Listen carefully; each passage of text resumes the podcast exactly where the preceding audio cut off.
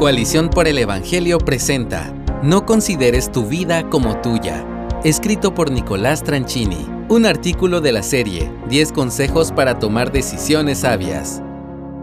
Si quieres tomar decisiones cristocéntricas, debes tener en cuenta este principio.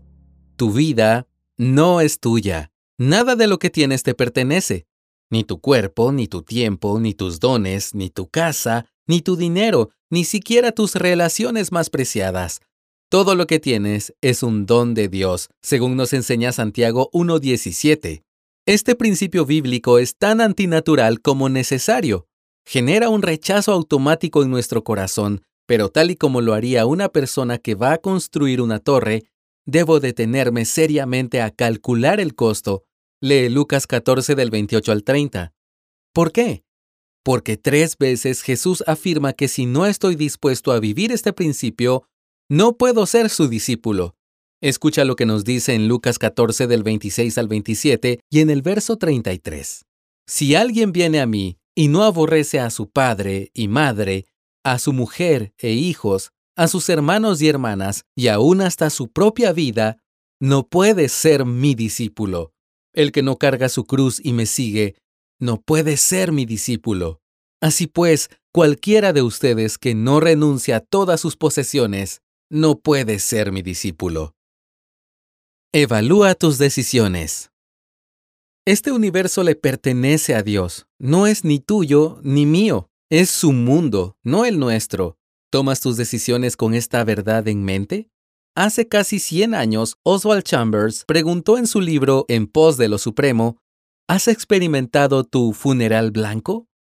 ¿O estás engañando tu propia alma? ¿Ha habido un punto en tu vida que puedas marcar como tu último día? El apóstol Pablo afirmó la misma idea hace casi dos mil años en Romanos 6:4. Así lo traduce la versión Dios habla hoy.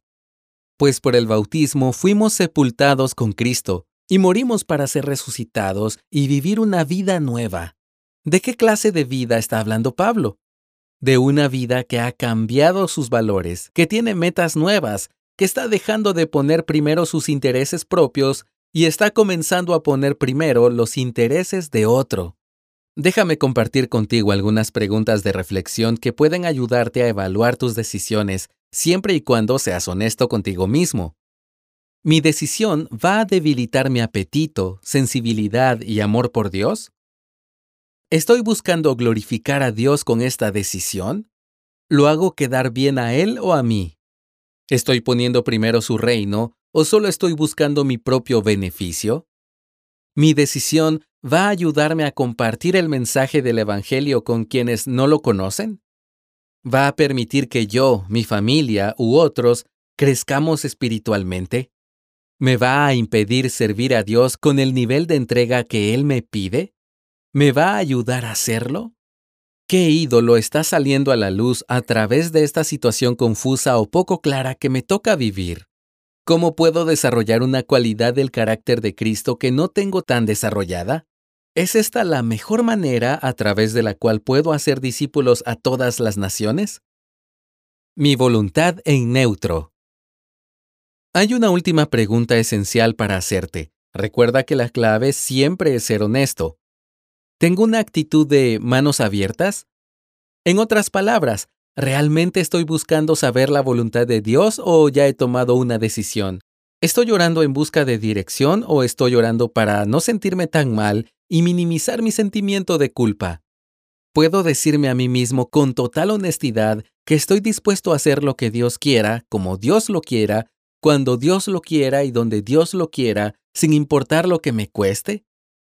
¿Puedo aceptar un no o un espera por respuesta? ¿Estoy dispuesto a cambiar mis planes? Si la respuesta a cualquiera de estas preguntas es no, ¿qué sentido tiene preguntarle a Dios por su voluntad? Es como pedirle a alguien que me diga lo que quiere mientras grito y me tapo los oídos. Algo esencial para tomar una decisión es tener mi voluntad en neutro. ¿Qué significa esto? Que debo llegar al punto donde mis deseos están en un punto muerto, listos para inclinarse en cualquier dirección que Dios me muestre. ¿Siguen allí? Sí, mis deseos no desaparecen, pero no están desbocados. Dice el salmista en el Salmo 32.8, Yo te haré saber y te enseñaré el camino en que debes andar. Te aconsejaré con mis ojos puestos en ti. Pero escucha la advertencia que sigue en el verso 9. No seas como el caballo o como el mulo, que no tienen entendimiento, cuyos arreos incluyen brida y freno para sujetarlos, porque si no, no se acercan a ti. La imagen es clara, ¿verdad? En ti y en mí hay una inclinación natural a desbocarnos, a ser como caballos sin freno, personas a las que nadie puede detener cuando desean algo. La pregunta es la de siempre. ¿Qué es lo que más quieres? ¿Vivir para ti o vivir para Dios? Medita en este principio. Tu vida no es tuya, no te pertenece. Toma tus decisiones, grandes y pequeñas, filtrándolas por esta verdad. Gracias por escucharnos. Si deseas más recursos como este, visita coaliciónporelevangelio.org.